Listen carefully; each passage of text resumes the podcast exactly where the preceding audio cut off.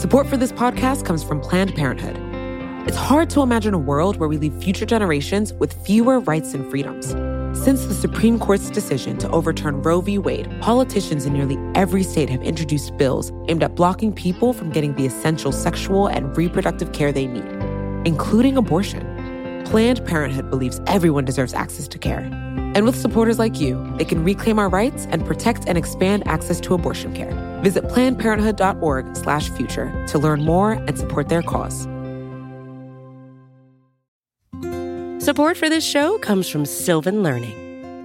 When children love learning, they can tackle any challenge life throws at them. Sylvan's Insight Assessment can help you determine if your child is ready for what's ahead. It can also identify gaps in learning and point out areas that could be of concern for your child so they can tackle what's to come. And right now, it's the best price of the year at $29. Go to sylvan29.com to learn more and get your child's assessment for only $29. That's S Y L V A N 29.com. Before we start, if you guys could just help us out in podcast land a little bit, we are running a survey. It is at voxmedia.com slash pod survey. Uh, getting input from you about what we're doing here is really important to the future. So voxmedia.com slash pod survey. Lyman Stone is one of the most interesting characters I know on the internet, and it was great. He was in town. I was able to sit down and talk to him about uh, babies, basically, and what we know about how policy could impact uh, families' fertility decisions. It's really interesting stuff. Um, I think you are going to learn a lot. This is not something we talk about a lot in liberal circles, but it's really important.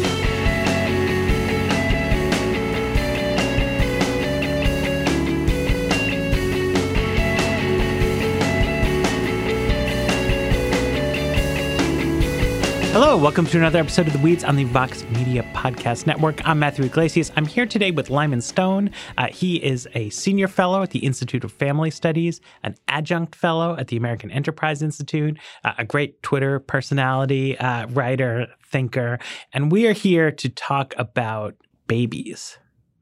My favorite topic. Sure. So the birth rate has fallen record low.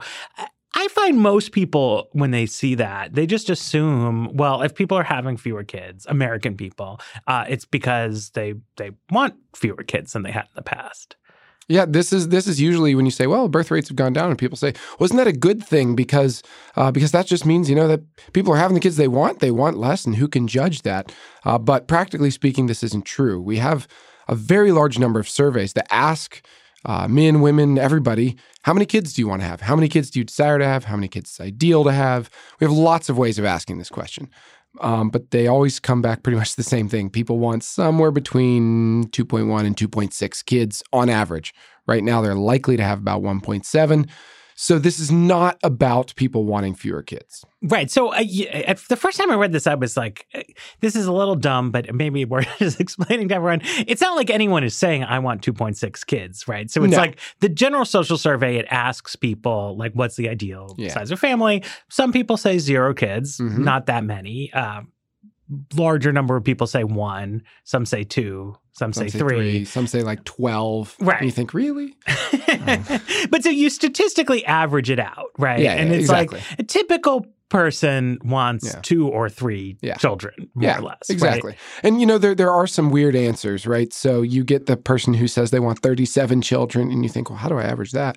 Um, and then you also get the person who uh, says, well, as many as you want to have. Sure you say, well, that's what I'm trying to ask you. um, so you, you do have to have a little bit of like creativity, like how do you account for um, unrealistic outlier responses and how do you account for what we call non-numeric responses to these questions. But there's a huge like uh, methodological literature on this, and it, it, really doesn't matter how you count it. It doesn't matter how you phrase the question. I mean, it does matter; it changes a bit, but there's no way to cut the data. There's no way to phrase the question and get um, and get an outcome below two kids per woman. Right. And so you would expect, you know, some people want to have kids, want to have more kids, but they sure. have fertility problems. Sure.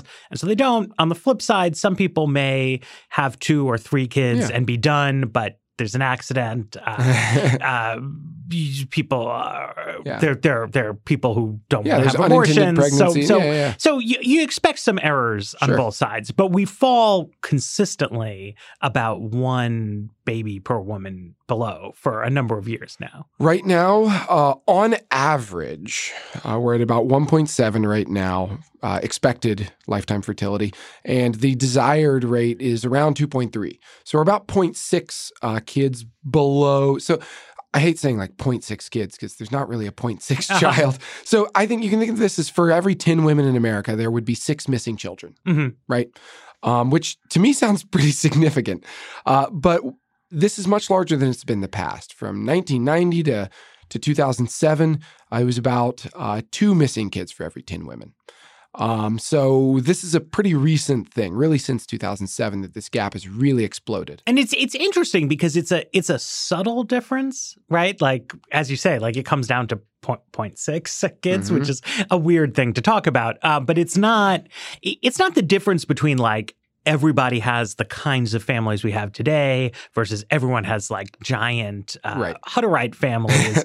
it's like the occasional second or third or Sure. fourth child sprinkled here and there among what we would still be recognizably modern Sure. post demographic transition. Absolutely. households. We're, we're not talking about a difference between modernity and traditionalism or between the Amish or something. We're talking about people in, you know, one to three child families. And ju- there just happen to be more people now who wanted that third and just aren't getting it. Life didn't work out for them that way. Mm-hmm. It's just, um, you could say it's just sort of one of those disappointments of life that's in the background of people's thinking somewhere. And so, what do we know about why this is?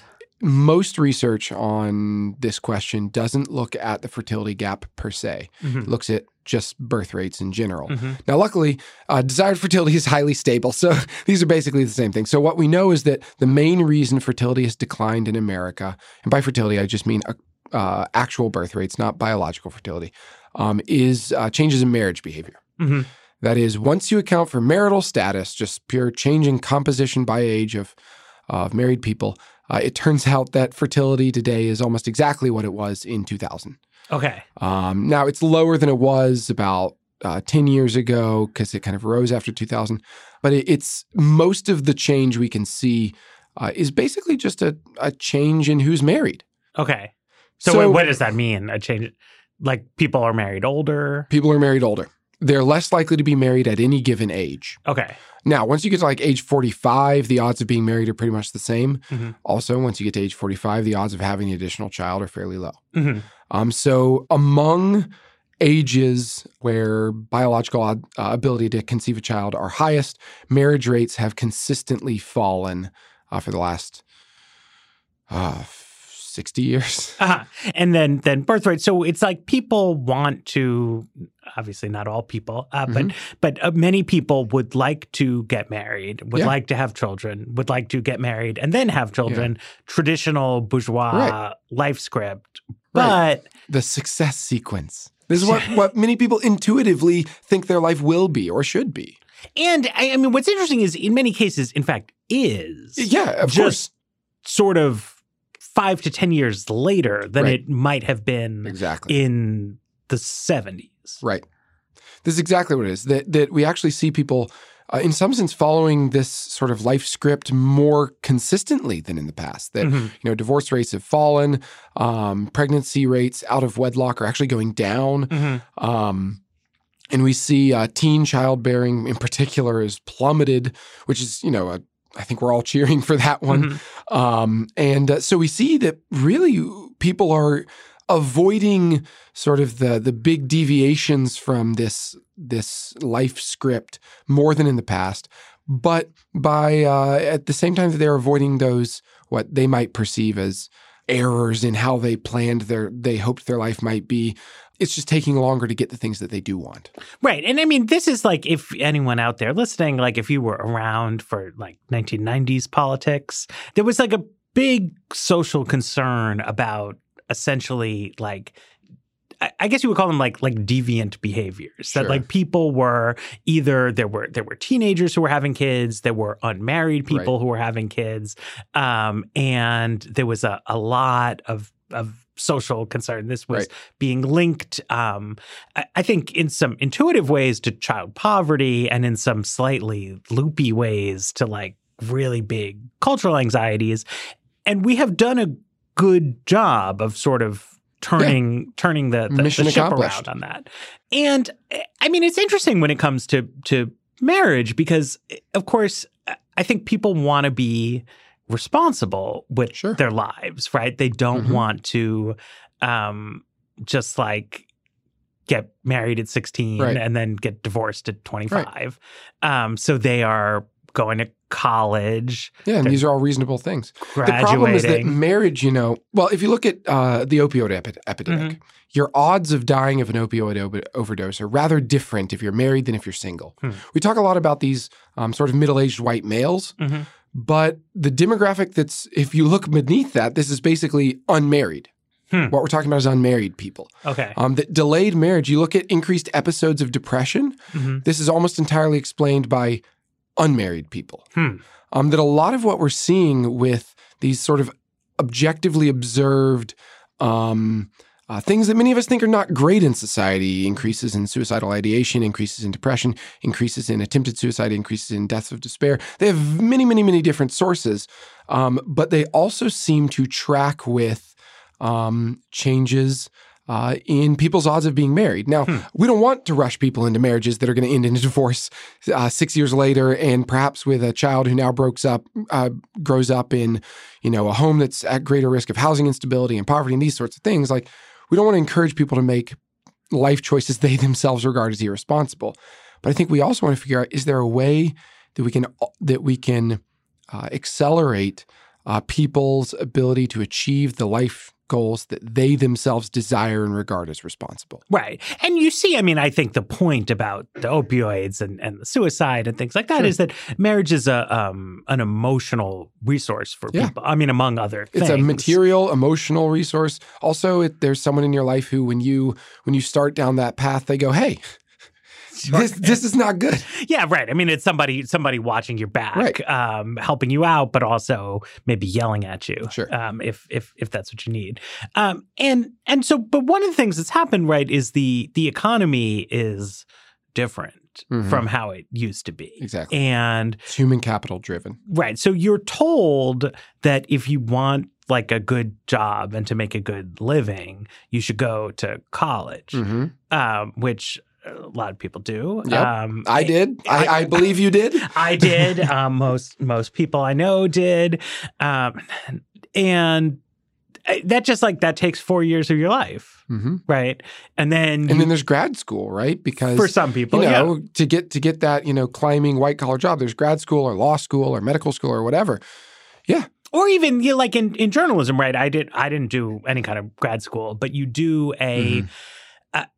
I mean, we don't even formally call it an apprenticeship, but it's like it's Exactly, understood yeah. that if you want a career in journalism, you have to work for several years Mhm. in extremely low paying jobs.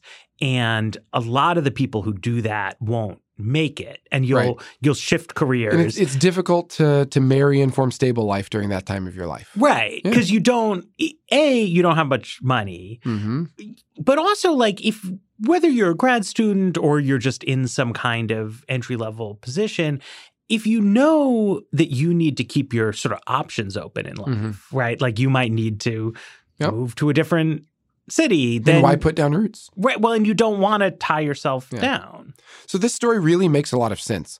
Um, the only problem with it uh, is that empirically, white collar people are getting married at the same rates they always were, huh and actually at similar ages. Interesting Um, the big change is among working class people. The big decline in marriage is not, frankly, is not folks like you and me. okay It's people with less degrees and less income. And so my intuition is always like, oh yeah, it takes a long time to do college and graduate school, and everybody does Uh-huh. that, right? Well, no, like 70% of Americans don't do that. Right. So, okay, so then those those are the people that, have, that are having this decline in marriage. So, what is it? Well, there is still an extended entree into your kind of peak earning. We do see that even less educated Americans, uh, their peak earnings come later in life than in the past. It takes longer to kind of fully enter the workforce. Um, so, there is still something going on there with skills acquisition and training. Um, but another thing which uh, which is uh, near and dear to my heart, uh, is actually the uh, the vast array of special penalties and taxes that we put on working class marriage. How do you mean? Well, let's say you get the earned income tax credit. Okay. It's great as long as you're not married. Ah. But if you get married, you lose thousands of dollars of benefits. Hmm. Let's say you get married to the the parent of children in your house. Mhm. The earned income tax credit says you all should not get married, you should not live together. Hmm. Right? Same thing with housing vouchers. Same thing with SNAP. Thing th- same thing with Medicaid. Uh, same thing with Obamacare premium supplements. These programs are fine. Like they don't hurt. It doesn't hurt marriage to pay for a kid's food, but it does alter people's odds of getting married to pay for food on the condition that they not get married. Right. And so this is, I mean, again, a, a classic like 90s policy debate was about marriage penalties in the income tax code. And a lot of them were done away with. Right. And that's But been not the largely. EITC. And it's right. And- But so, eh, so the, the like middle class sort we of did away with middle class tax has, food has, has Yep. largely gone away, but Yep. the um, means tested has gotten bigger. programs, they, Yep. because there's more of them. There's right? more of them, and EITC has been expanded several times. And I'm a big, as an economist, I'm a big fan of the EITC. It's a good way to deliver benefits to to people to you know help them make ends meet for honest work. But you know, maybe we should have thought about what it would do to give people four or five thousand bucks not to be married. Right. And so this is essentially um, the, the penalty arises because of how the means test is Right. Is It's it's the eligibility rules. It's not the program itself. Right. And in fact, you actually see this comparatively with other countries, especially if you compare various Anglophone countries, which, you know, we like to compare because various similar cultural Sure. and immigration backgrounds. The countries that more explicitly penalized uh, marriage Mhm. um, by yanking benefits when you get married, uh, in fact, had greater increases uh, in particularly non marital childbearing from the 1960s to the present day. So the UK explicitly had extra child benefits for unmarried parents. Okay. I mean, it makes sense on the basis of need that you might say, well, there's not. Well, if you're a 1950 Brit, you might say, well, there's not a man in the house, and so Sure. they need extra help. Right.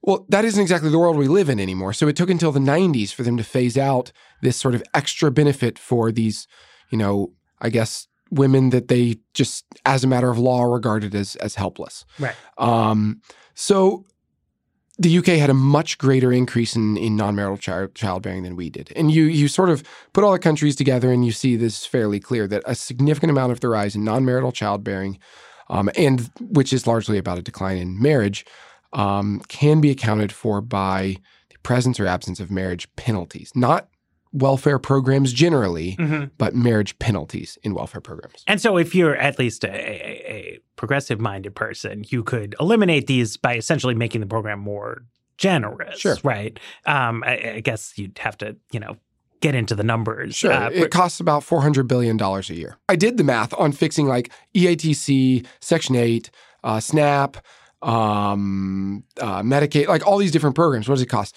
It's, I mean, I did the math kind of back of the envelope-ish, but minimum you're talking like 200 billion a year. Mhm. You you can run up to like six or 700. Right. Um, which is to say that we're really imposing um, a difficulty on these families that is like a, a you know a 500 billion dollar thumb on the scales against working class people marrying each other. Right. Well, I mean, it helps explain that the scale of the effect is that there's a lot of money involved, right? It does. And it's, uh, so it's a, you know, I mean, this is, of course, uh, we're going to go on to talk about this, but this is sort of the disconnect in American politics is that the kinds of people most likely to be concerned about these things are also the kinds of people least likely to be interested in like spending large sums of money.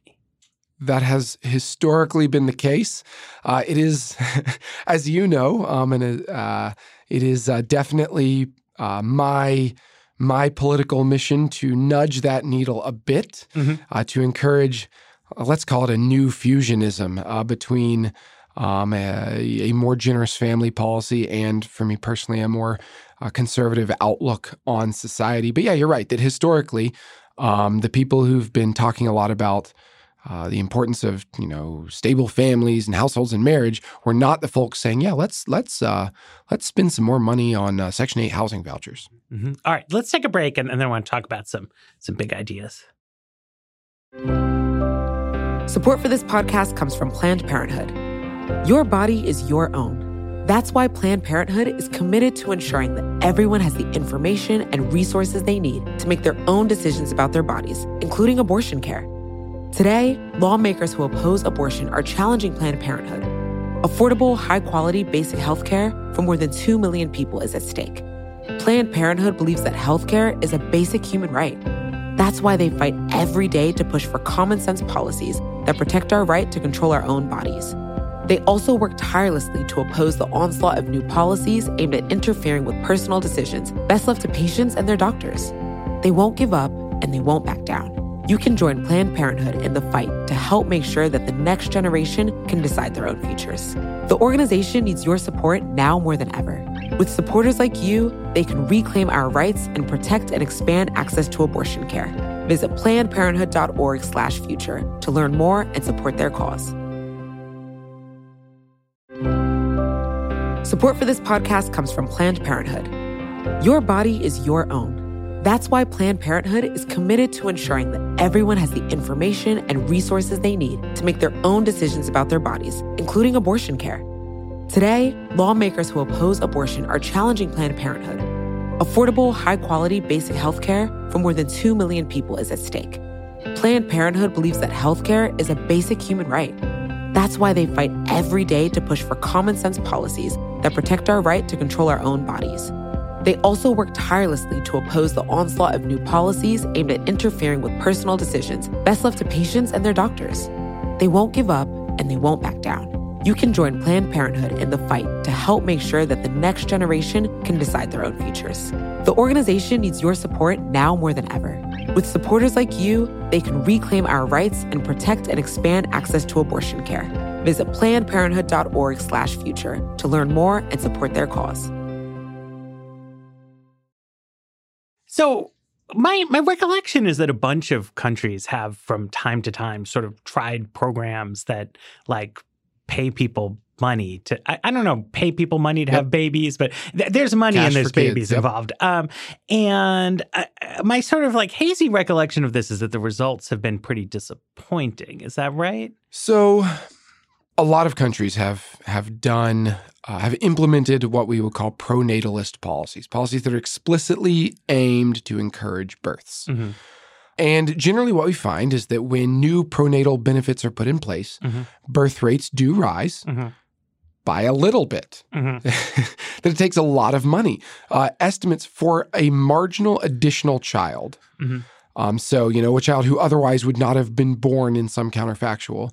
Uh, estimates range at cost between um, like $100,000 and a million dollars, Mhm.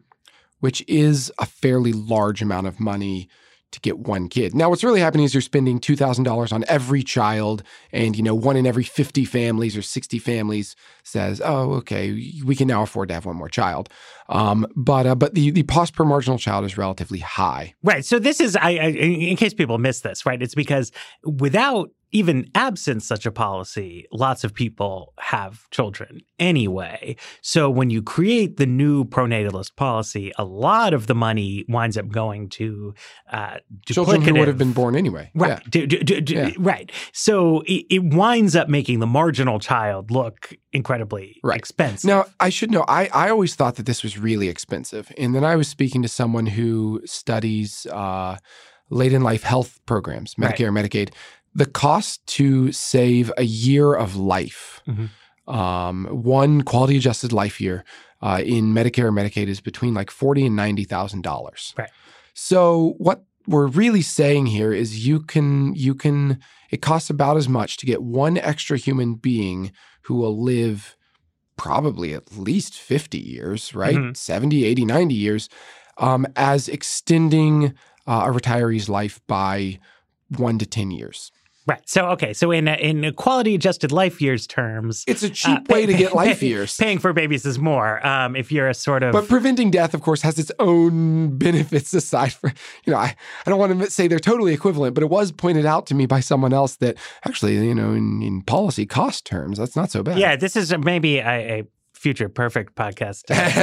Sometime we get the get the freaky utilitarians in and, and think about Oh, whether we should what we should what we should be doing with this. I, I do think that's a good you know sense of scale, right? Also, I mean, if you think about just simply like the out of pocket costs to a parent of a child's life, uh, Two hundred and sixty thousand dollars, according to the most recent USDA estimate. Right. So the idea that the lower bound would be around a hundred thousand is Pretty not reasonable. that right. It's Yeah.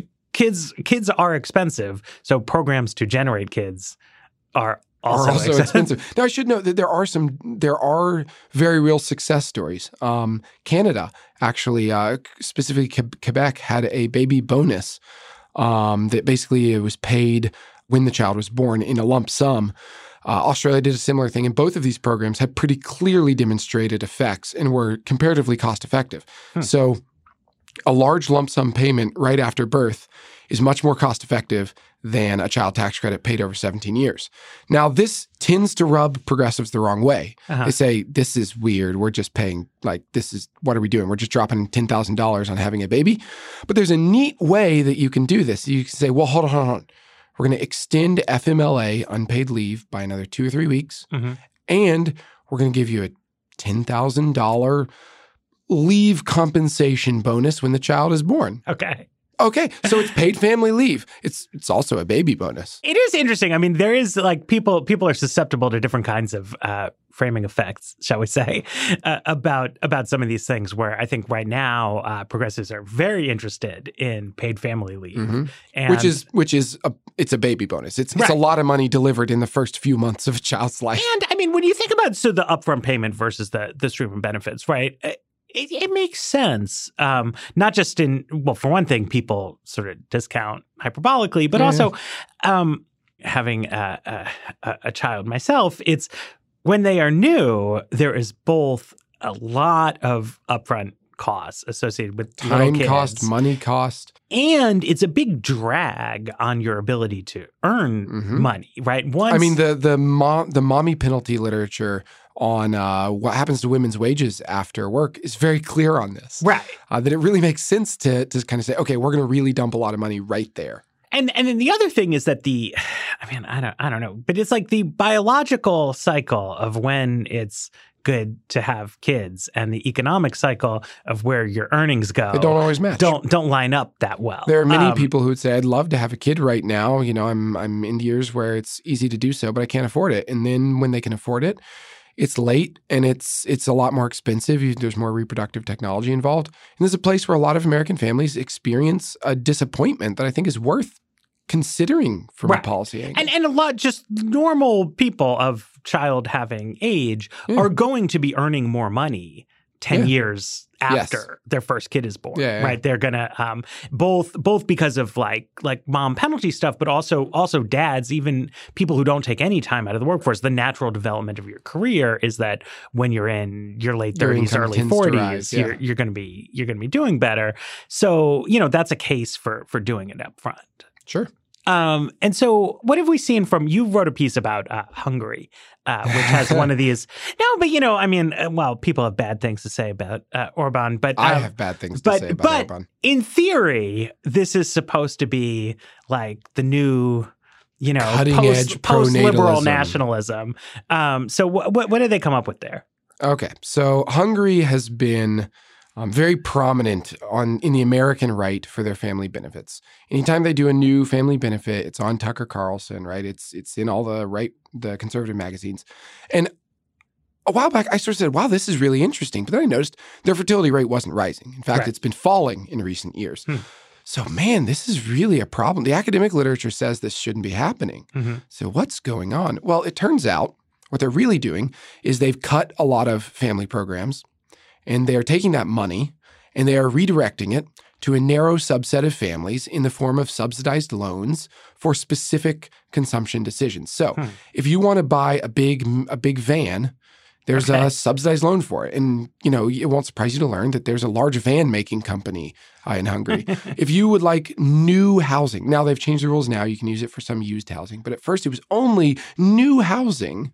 So construction industry, you could get a special loan as long as you had a certain number of kids. Hmm. And now there's a, a special loan that you can get for just general consumption when you have a kid. But the way it works is you get the loan for the first kid, and then you must have at least three kids uh, to continue to get the loan subsidy. And if you don't have three kids in a certain amount of time, you got to pay the loan back Okay. right? So it's like debt peonage for fertility.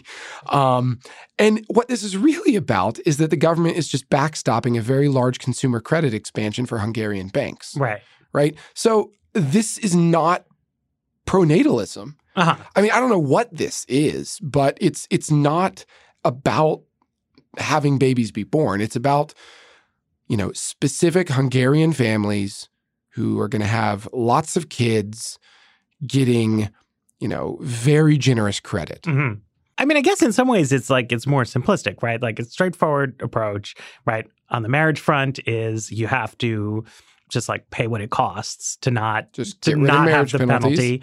Um, on the basic childbearing front, it's like Just pay some money. you give you give some money. So Latvia has uh, has a pretty generous suite of uh, of child benefits, Mhm. um, and Latvia is also explicitly pronatal, Hmm. um, and they actually also have right right now they have a fairly uh, a fairly right leaning um, government. Um, so it mystifies me why why conservatives haven't looked there because Latvia just says, look, everybody's going to get these benefits. Okay. Now, for your first kid, the benefit is this. For your second kid, it's a little higher. For your third kid, it's a little higher. And so it's kind of at each one, they're like, well, we know it's a it's a hassle to have the extra kid, but really, you know, So does does that work? That it does. increasing Latvia's marginalism? It does. Yeah. So a lot of research shows that that two ways to make your spending there there are three big ways to make pronatal spending more effective. One we already talked about. Mhm. Lump it up front. Big paychecks are high, highly salient. The second is parity targeting. Um, that if you want the most babies for your buck, which I don't know that you should, I think there's a benefit to even neutral programs that don't discriminate by family type. Right. But if if you want that, targeting second, third, fourth parity kids tends to be more uh, more effective. And the third one is interesting. There was a brand new paper that just came out. Well, the final the final version just came out. The working paper has been circulating for years. I'm suggesting that if you could explicitly target payments to women, that it's Right. cheaper. Um, because of basically household negotiation over who stays home and stuff like that, right? So the argument is that your your your best program uh, in terms of maximum babies per dollar, so to speak, would be a giant baby bonus paid up front only for third or higher children into a bank account that only females could access. That's probably not a program you can have in a liberal society. Yeah, I, I, I saw that paper about the intra-family bargaining. It was interesting. and it was I, I I didn't really understand what they were saying at the end of the day. So- um, since like I, I mean I so the the point for for those listening at home was that in effect um, in the vast majority of cases mom winds up uh, bearing more of the the, the the time costs of of child rearing. So if the mom specifically could receive extra financial support, uh, this would work. But then I don't know of How would you do that? right. I, how, I- how do you make sure that only mom? So they they did do a, a calibration where they they did a run where basically said, what if you can't designate who gets it, and it makes it a little more expensive. Um, but the the point of all this is just that um, yeah, you can target parity, and that is a little more cost effective. Fundamentally, I don't have an objection to targeting parity. It is a little more cost effective. I think there is something to be said um, for it. At the same time, you know, I understand that people have objections to non neutrality in terms of family type. right. Um, and so I don't want to get into arguing whether we should have 10% higher for the second kid if we can agree on every kid getting Right. this. Well, it's just it's interesting to me because I feel like a lot of um uh, some thinking on this seems based on the opposite assumption that there's like a declining marginal cost of extra kids because Yeah. you know because kids share toys and and get hand me down so there, there is a declining like there is a declining cost for each additional child, which is why um, adding that extra nudge is even more effective, right? So Hmm. yeah, they're cheaper, and so if you nudge it a little harder, you get sort of even more bang for your buck. I see. Right, so that that extra two thousand dollars stretches even farther for the third child than it did for the first. Oh, that's interesting. right? So you get more baby per per dollar of of subsidy. So now, how about things like like childcare or, or preschool stuff like that? That's not you know it, these are. I, I mean, I guess uh, yeah. the other way to think about it, right, is like mo- most people don't think of this as like quote unquote pronatalist Right, right, policy. right. But if we had no public schools, Then, yeah, having would- children would be prohibitively expensive for right. everybody. It'd be very challenging. yeah. Um, so uh, there is research suggesting that greater spending on childcare and public education may increase childbearing. Um, however, it's not a lot of it. Um, it's mostly pretty aggregate level Mhm. or highly theoretical or not really very experimentally based because how do you test this? How do you be like, well, we implemented daycare and six years later, people had babies? Like, so it's a bit tricky to test. Now, I think on the whole, yeah, if you spend more money on kids' stuff, it makes it cheaper to have kids. That probably means more kids. At the same time, there are a lot of countries spending a whole lot of money on kid stuff and not getting a lot of kids from it. Hmm. Um, so, for example, there is a lot of research on, on paid leave. And the research suggests that the paid part of paid leave makes people have more babies. Mhm.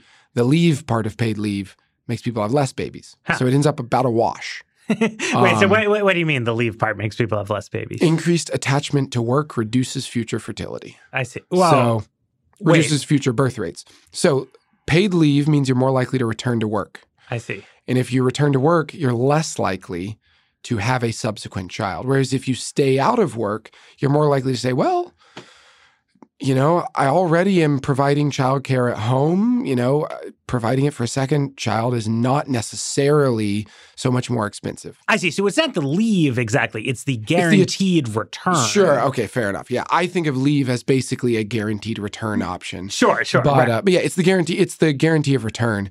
Um, that and again, this I'm in favor of paid leave. Mhm, I think mhm. it's a good thing. There's a compelling argument about parent-child bonding, about just a public ethic of of care that that is in that is uh, wrapped up in paid le- in, in uh, paid leave. I'm in favor of it, but I- don't think we should be making an argument that paid leave is going to change people's child right. So, but so the, the the part of it that that that would help in that Is regard is just attaching money. yeah, it's the fact that there's money connected And, to and, it. and so and so then that means that the um, sort of wage replacement rate in a program design is actually very important. Yeah, so actually there was a great study in Germany where they changed the the way that paid leave was calculated.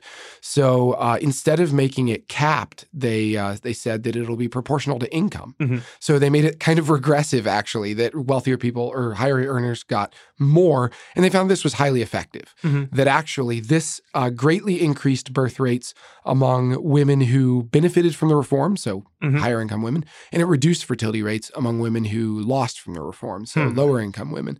Now, I don't know that we should have a regressive uh, payment structure for paid leave, but it it, it proved the point that wage replacement rates Well, matter. Wait, I mean the the regressive structure. Well, I don't know. That's that seems like a, a bridge too far for some other reasons. But yeah, this is one reason why it's relevant, right? Because because we come in again and again. I think in this conversation to actually all the time in the weeds to targeting conversations, right? Mhm. And so it's if you try to target EITC and other benefits specifically at the neediest families, you create these marriage penalties, right? Right.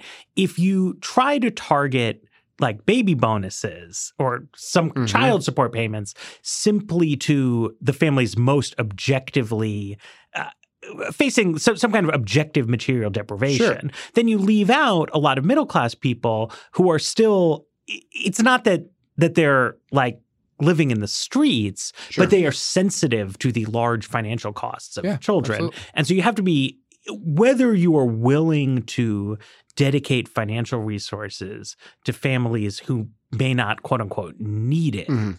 right makes a big difference in terms of uh, family structure Absolutely. And this is why uh, I really feel quite strongly that when we talk about these benefits, I say benefits because that's what people uh, comprehend.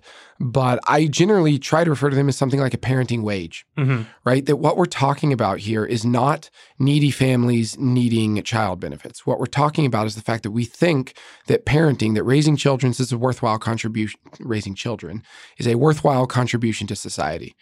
It is a form of work. It should be paid right um, that this is uh, actually what this is about. And this helps explain, especially to conservatives who I think have, you know, ultimately philosophically fair concerns about cost here, um, that, you know, yes, it costs money, but we're not paying for no work. right we're paying for work. We're paying for some of the most important work in our society. It's it's as important as whatever it is that Jeff Bezos does with his time. Mm-hmm. So, so I mean, and then from from the progressive perspective, right? Something a lot of Democrats in Congress have gotten interested in is the idea of a um, uh, what do you call it? A, a universal child benefit, yep. right? And this is discussed in their circles primarily for its impact on poverty. child poverty, mm-hmm. right? Uh, which is, I mean, large. You can read the, yeah. the Vox explainers on that. There, it raises the the question of targeting because obviously, uh, to narrowly reduce child poverty, you don't need to give me a child tax credit, right? Um, but it's still expensive mm-hmm. to everybody to to have children, right? Yeah. So, I mean. It, I understand the focus on child poverty. I think it's, I mean, it's important and pressing, and there's a whole ethic of opportunity involved here that relates to child poverty. But I generally think that universal benefits are the way to go. I mean, mm-hmm. yes, they cost money, but they also mean that you don't have the next six generations of opposition party leaders trying to find a way to chip down on it. Mm-hmm, right. Right. That they're benefiting from it. And especially where there's a compelling case where a lot of conservatives can be brought on board with this kind of policy, are already on board with this kind of policy, if it is clear that it is not just, you know, a handout for people not working, but that we're giving this to literally anyone who mm-hmm. is shouldering the cost of, you know, having children. Uh, this this is something that uh, it build it creates buy-in not just in a well everyone gets it so everyone has a material interest but it creates philosophical buy-in well and and then i think the way i would bring poverty into the picture is you know we talked about the fact that there's a certain amount of like quote unquote waste in in the child payment because you're you're paying families for kids they would be having anyway yeah. but some of that is going to alleviate is alleviating objective material deprivation, right? Sure. That currently exists. Yeah, I mean, yeah. the the United States has a much, uh, at least a much higher rate of relative poverty uh, than you see in other countries, and that's because primarily we don't have that kind of. Yeah. Um, uh, monetary support for Sure. kids. So, have, have you looked at at what's what's the, the the Senate Democrats' bill on this? I wrote an extensive review of it for the Institute for Family Studies. There we you were, go. We were reasonably favorable.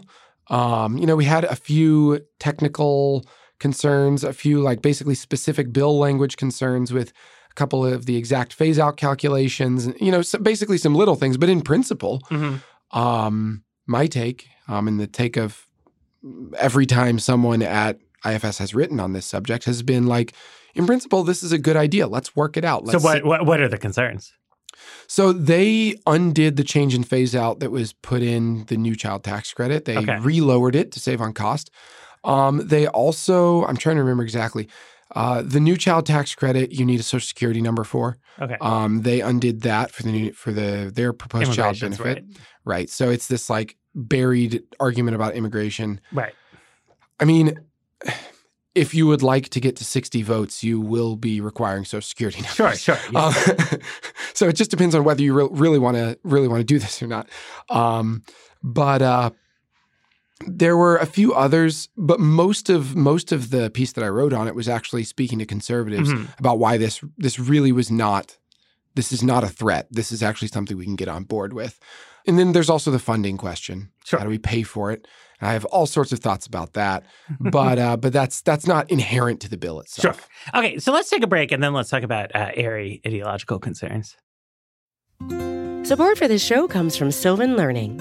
As a parent, you want your child to have every opportunity, but giving them the tools they need to tackle every challenge, that takes a team. Now more than ever, educational support tailored exactly to what your child needs can make all the difference. That's why parents have trusted Sylvan Learning for 45 years as the ultimate teammate in their child's educational journey, instilling in them a love for learning and a passion for reaching the next level. And Sylvan's Insight Assessment can identify gaps in learning and areas that could be of concern for your child. It's a 360 degree view into your child's learning that you can't find anywhere else and helps ensure that your child didn't miss something in school that might put them at a disadvantage in the future. And right now, it's the best price of the year at $29. Go to sylvan29.com to learn more and get your child's assessment for only $29. That's S Y L VAN29.com. This episode is brought to you by Shopify. Whether you're selling a little or a lot, Shopify helps you do your thing, however you cha-ching. From the launch your online shop stage, all the way to the we just hit a million orders stage. No matter what stage you're in, Shopify's there to help you grow. Sign up for a $1 per month trial period at shopify.com slash special offer, all lowercase. That's shopify.com slash special offer. Okay, so in real world Congress, like pay for is very important, very contentious. Uh, everybody has their has their taxes they don't want raised, and, and the ones that they do. But in the in the realm of ideas, uh, there was like a Washington Post article recently, which um, I think made the argument that uh, essentially, like all concern about uh, Americans uh, having too few children is a sublimated form of white nationalism, mm-hmm. um, which I, I mean, I think is worth talking I think about. it's worth taking very uh, seriously. Because I mean, we have discussed, you know, in previous episodes of the podcast, there is a sort of like great replacement. Mm-hmm. Uh, Eugenic pronatalism is a very real. It exists. Mm-hmm. Acting like it doesn't would be ridiculous. As does eugenic. I mean, I guess the I, I, would temper the analysis there that like eugenic antinatalism has also been a big theme yes, in American life. It has. And and part of this is that the United the United States is not Europe, right? And so the United States has always been a racially diverse yeah. country. And um, so these concerns about whose babies mm-hmm. like have been with us for a long time on, yep. on all sides of the of yep. the argument. Um, but so are are you a white nationalist? Can I can I clear no, the air? I am not. Okay. And, mm, and just just so you disavow. Uh in whatever terms uh, you prefer. Uh, but but more importantly, um, I think when we talk about raising the birth rate, oftentimes people say, "Well, this is just Steve King's, you know, other people's baby, white nationalism," mm-hmm. and I'm like, "Hold on. In any plausible world, the only way to raise birth rates in America is to do it with more Hispanic, Asian, Black, in Native American babies. In fact, the biggest decline in fertility in recent years has been among Hispanics and Native Americans. Mm-hmm. So when I say I'm worried about falling fertility, I mean I'm worried that not enough Hispanic and Native American and African American babies are being born. And, actually, demographically, when you sort of sit down and do the math on population change, lower fertility rates mm-hmm. push farther out the date at which we become a non-Hispanic white minority country. Right. So if you if you sort of check your your tables, Pew has a good thing where they, they, they do the uh, median age of different ethnic sure. groups in the United States, right? And so the median white person is like mid 40s. Right. They're uh, basically past reproductive, uh, out of most of their reproductive life at this point, right? And African Americans, even Asians, are fairly old but still younger yeah, than white people. Um, African Americans considerably younger, yeah. and and Latinos considerably younger. So high fertility rates that. on net tend to racially diversify the right, country, right. whereas so the, low fertility is sort of an ossification of current racial mixes. Right, and and so in a in a practical sense, I think the politics, like the political problem, is almost the opposite direction. Right. That you know, a, a question always is, you know. Uh, are, are, these our kids that we are supporting? Are these our families that we are supporting. And in particular, there's been a you know, I, I think a racialized mm-hmm. uh, concern about giving financial support to um, low income families because many of those families are not white. Right. I mean, if you want to understand the the history of the development of the American welfare state, it's not it's not that um, we've been we've been pushing uh, family support payments no. uh, to to sort of keep keep the white race up. It's it's very much the opposite. Right. I mean, I think there is a lot of uh, I'm not as well read in, but I believe there's a lot of political science research suggesting that uh, racial resentment and racial and racial resentment paired with racial diversity um, is a is a pretty good predictor to the point of it, it very well may be causal um, at lower state level support for uh, public insurance and, and other other forms of social welfare.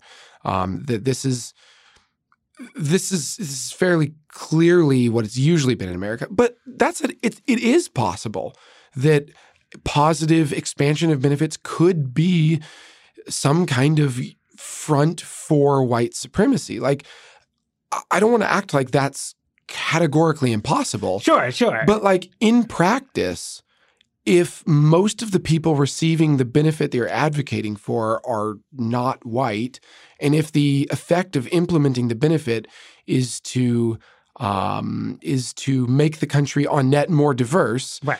and if doing so is about helping individuals achieve clearly stated individual goals, as is the case with desired fertility, and if in, if it is also in fact the case that non-white individuals actually express higher fertility ideals, which Right. is also the case, then like what what are we talking about here? Sure. Like where's where's the white supremacy? right. Now, if we were saying like, well, we're we're only going to give benefits to white people, Yes, this no, would be white supremacy. Or or even you could do this a backdoor, right? You could be like, we're only going to give benefits to uh, married families of uh, fifty thousand dollars in income or higher. Sure, it's sure, like, sure. okay, we see you. Yes, yes. Um, but uh, but like that's not where the conversation is right now. I mean, the most radical you get on that front on the right right now, in terms of you know any actual real thing, is like should the phase out, uh, should the phase in for the child tax credit be at like two thousand dollars or six thousand dollars? Mhm, mhm. Like the number of people impacted by this is really small. Um, and in this, it's in some sense, it's a debate over an accounting reality Right. as much as anything else. Right. And then the, so then the flip side of this is that, you know, I mean, I think a lot of people on the left are like they're they're watching The Handmaid's Tale on on Hulu and they are maybe uh, moving to the big city and getting crap from their aunt about w- when when are they having kids and Yep. Yep. I mean, you and I, I come from different different places and might be having a different discussion in a world where people were telling General Social Survey like I I only want to have one. want. So uh, I encountered this problem actually. So I, I live in Hong Kong and I wrote an article for South China Morning Post mhm. um, about fertility policy in Hong Kong. And the average woman in Hong Kong only wants to have about 1.5 or 1.6 Mhm. kids. And they end up having a little bit below that. But the point is, it's very low desired Right. fertility. So I wrote, I'm on record on this in a context where um, where desired fertility is low, there's a there's a serious question about not only it won't be effective to throw money at the problem. That's not going to work in terms of raising fertility. But second of all, it's not clear that it's ethical. Um, Right. That if you're trying to get people, like trying to force people to have babies that they don't want to have, I don't. I mm, you need a pretty compelling reason.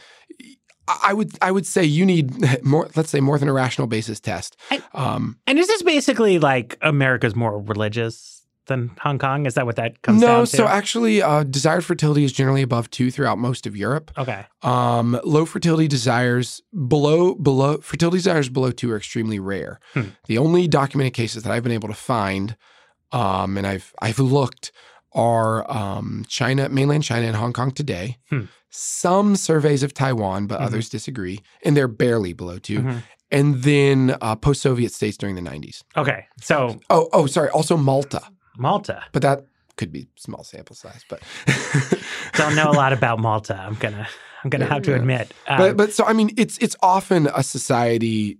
It's it has generally indicated some kind of state, uh, some form of issue with state stability or repression. Mhm, right. Well, that makes that makes some some sense. Um. So then the, I guess I'm like a like a housing guy, right? Um. And this this just also seems like an obvious. I would not say the reason to rethink like American housing policy, Mhm. uh, but it definitely seems like a a relevant Yeah. consideration, right? That um, if you if you I don't know, like kids take up space. Pe- people want bigger houses when Yep. when they have kids, and um, when your your community doesn't allow that, then some of that is well, pe- people move away, but some of it is Yeah. well, people really like it, the, the city they live in. So I mean, there, there's a lot of research showing that um, that first of all, American families are experiencing housing stress. Right. Uh, over the last 20 years, the share of income that American family uh, USDA tracks spending on children,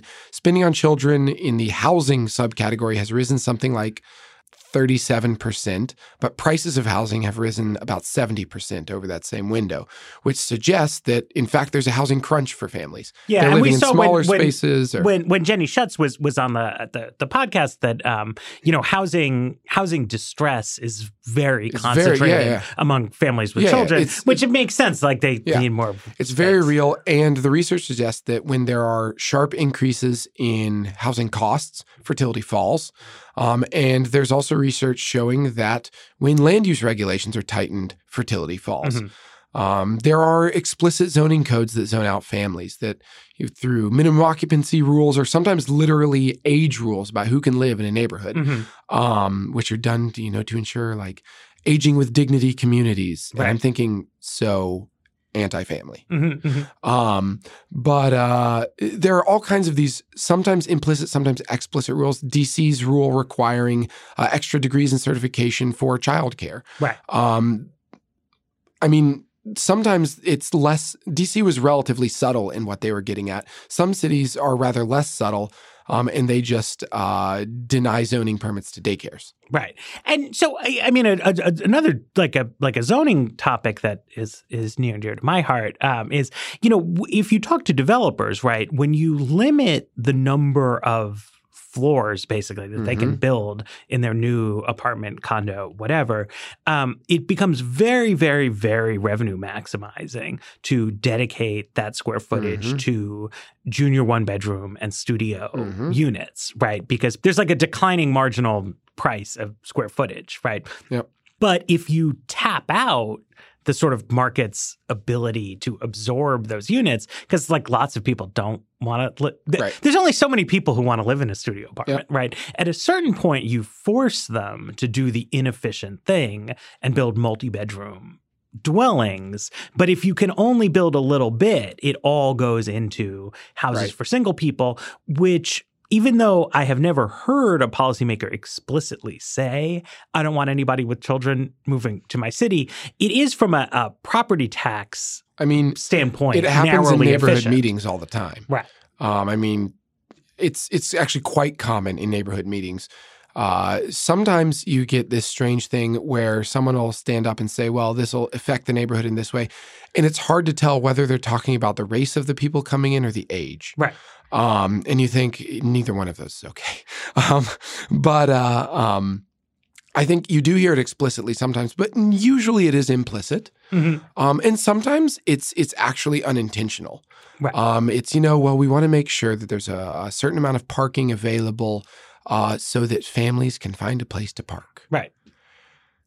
I mean, okay, you know, nice thought, but they needed housing more. Right. So well, and you also hear, I mean, this has been a thing in, in Montgomery County in, in the suburbs here where they say, well, you know, if we build this new stuff, the schools are going to be overcrowded. Yep. Um, School overcrowding Which is I think it's like, uh, it's objectively true. If there were more children, they would take up more space in school. But it's not like beyond human comprehension that you would build extra schools. it it turns out it is possible to build schools. And traditionally, right? I mean, it's not like uh, when the pilgrims came here, they just found all these school buildings every place. Um, they were all overcrowded once upon a time, right? And that's um, that's sort of how they how they got here. Um, I guess another thing I wonder about sometimes is like parenting, like ideology, right? Like it seems like modern day parents like do more, but that then makes it harder to have children. So there is some research suggesting that parents spend more time parenting than Mhm. in the past. It comes out of time use data, um, but the change is really, really, really sharp. In I believe it's the late '90s, we it goes from like flat around a few hours a day per kid to like six or something. And Huh. so I, my inclination is to think this is actually a data problem, not a not a real thing. But we do see some more clear and objective measures. For example, the share of children that are breastfed uh, is much higher now than in the past. Hmm. Now, there's a lot of you know public health literature about this, whatever. But we can we should all recognize that this is this is a time commitment, right? Yeah. This this takes more time than than formula. There are other things, you know. You can look at a number of private lessons being hired out. You can look at any number of these things to see that intensive parenting is more of a norm now. Mhm. And this is, I mean, it's a good thing. It's good for people to spend time with their kids. Uh, that's great. I love it that people will invest in their children. At the same time, it creates a norm. Right. And uh, norms, people tend to respond to the superstructure uh, for a life script. Right. If everyone else is establishing the norm that you do this, then you do this. Right. Pe- people want to be good parents. Exactly. What- whatever that's understood to Right. mean. They want to be perceived as good parents. Right. They want to be good parents and they also want to be seen as good parents. Um, and so this this does definitely um, increase the time, psychological, and sometimes money cost of parenting. I mean, a simple one is food, Uh-huh. right? That you you shouldn't give your child Pepsi. You should go and buy them a fruit juice that has the exact same amount of sugar in it. But that's, you know, it's fine to give the juice pouch. That's not uh, Oh, you need to get to more class. advanced yuppie parenting circles. There's nothing fine about giving kids juice. There, oh, are we past juice now? You just you just got to make them drink water. oh, okay. See, well, it's- okay, it's that the- is cheaper. That's great. um, but I mean, but you get this where it's like you you have to like be doing this this treadmill of like each new round of like special food and the thing your kid should be eating and the thing they should be drinking. It's like child mortality has risen in recent years. It hasn't fallen. So whatever these new trends are, I don't know that I really think they're making a huge difference. Hmm. Um, no, I mean, I, I think of actually like like screen time moral panic as like a big example of this, right? Because Sure. obviously the simplest way to get children of not all ages, but but there, there's there's a range of ages in which like if you need a kid to do something that is safe for a little bit of time while somebody gets something done like let them let them watch stinky and dirty is is highly effective right? And if that becomes stigmatized then the uh, cost whether explicit monetary cost of childcare or just the implicit time cost of at dealing with them in a more active way gets really really high. And you know when the um, academy of pediatrics comes out with like recommendations about this i don't think I mean, it's both that Yeah. the research base on the screen time is is a little dodgy, but more to the point, like they're not thinking like Yeah. in a in equilibrium about the impact Yeah. on society. These So, recommendations. Screen time is one where I really, really wish that we had, um, that honestly, that we had better data Right. because there's a lot that we don't know. Now, on the one hand, I'm inclined to say that, you know, elites should preach what they practice, Mhm. that uh, most well educated families recognize that when their kid is on the TV all day or on the cell phone all day or whatever, that it, it doesn't actually achieve their parenting goals. Right. And it makes sense for us to then say to other people, like, hey, like, maybe this is a norm worth emulating. At the same time, I think you're right that when we create these uh, these expectations that if you don't do this, you're a bad parent. If you that this is a failure of parenting, that you're not really parenting if your kid watches TV. People have time stresses. People Mhm. have other things in their life. People have um, they have other needs. So I think that there is um, there is a balance between saying, you know, okay, this might actually have some child welfare effect that maybe we want to care about, um, but then at the other other side saying, you know, whatever we're doing is not reducing child mortality. So Right. it's not having that much of a child. All right. So, be- so before this, uh, this just turns into a, a Weeds parenting hour. Um, I, I really need different guests for that anyway. Uh, so we're, we're gonna. Um, I I, I want to let you go, uh, but but before that happens, uh, is there is there anything else you know I, I should ask you? You, you, want to talk about here? What do what do the Weedsers need to know about like ba- baby policy? I mean, I thought I think you got good questions. I would just reiterate the uh, the idea that wanting there to be more humans in America is somehow a white supremacist conspiracy is nonsense. There you go. It just is. Okay, nonsense. Okay, so thank you, Lyman Stone, uh, Institute for Family Studies, American Enterprise Institute. Uh, thanks to our sponsors, and thanks as always to our producer, Jeffrey Geld. And the Weeds will return on Tuesday.